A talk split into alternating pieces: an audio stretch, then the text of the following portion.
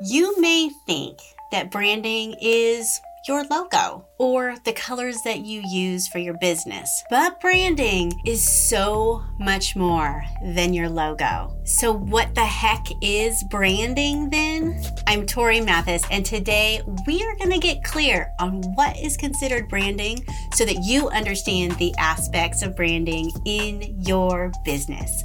So, let's get started. The best way to build lasting trust with your audience is to be consistent, and proper branding will help you do just that. Many business owners think that just because they use the same logo that that's branding, but branding is so much more than just your logo. So what is branding? So first, your purpose is part of your branding.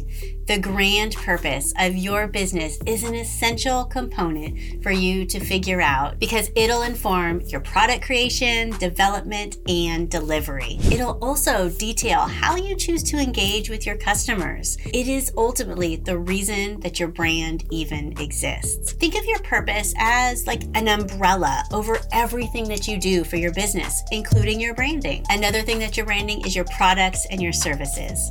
Your services and products should be consistent with your business's purpose to become part of your brand. What you sell is something that your brand is going to be known for. Your services and your products should feel like a great match with the style of your business, both in name and how your customers interact with them. Your branding is also your pricing. Even your pricing is part of your brand. Are you the low price leader or are you the exclusive and high quality, which costs a higher price? Decide and roll with it. I'm to give you a hint. You can't be both. Your location is also part of your brand. This can be difficult for people to get a handle on today because many people are location independent, but online is a location. Think of where you're active and what you do online. Your branding is also your product packaging. Another important place to be consistent with your branding is with your product's packaging or your product images.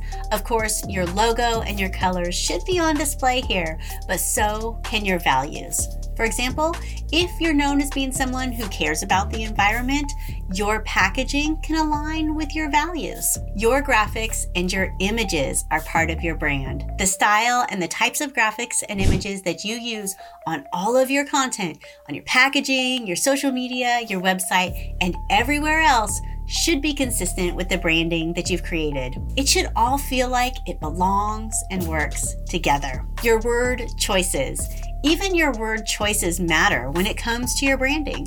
You want to be sure that your staff use certain taglines, keywords, and a specific tone of voice that fits with your brand as if they are a person. This is another way of keeping things consistent. Also, how you treat people. This is another essential component to your branding that often isn't considered these days. And due to that, this gives you a simple way to stand out. How do you treat your customers? Your audience and others is going to be observed by everyone. So be consistent with how you treat people, and it will naturally become part of your branding. Your experiences and your culture are also part of your brand. While some people may not think of it as your brand, the experience of your business will help you grow that all important know, like, and trust principle. You can develop a particular experience and a culture for your business and your brand based on your ideal clients, your fonts, and your colors. Now, when you choose your fonts and your colors, you will use in your business that represent your personality, your voice, and the values of your brand. It's going to help you create a specific theme and a mood for your audience. It'll contribute to a positive memory of your brand. Your business name. Whether you use your business name or your own name, your name will be known as the brand as well. So you want to choose it carefully as it'll set the stage for getting to know your audience and getting them to know, like, and trust you. Also, your business tagline. This is yet another place where you can begin to memorably brand your business. The point of using the same fonts and the same colors and the types of images throughout your business helps people to remember you, and a tagline can make the process even easier. Branding is a lot about finding ways for you to be consistent. The branding process will give you an insight not only to your business, but to your competition and your audience as well. Branding helps you create organization and systems that are going to help your business run smoothly. Branding is important, and once you take the time to do it, you will see that it rubs off in all areas of your business, and this makes a tremendously positive impact. Did you know that you are not just building a brand for your business, but you're also creating a personal brand, whether you like it or not? Watch this video next on how you can take control of your personal brand online.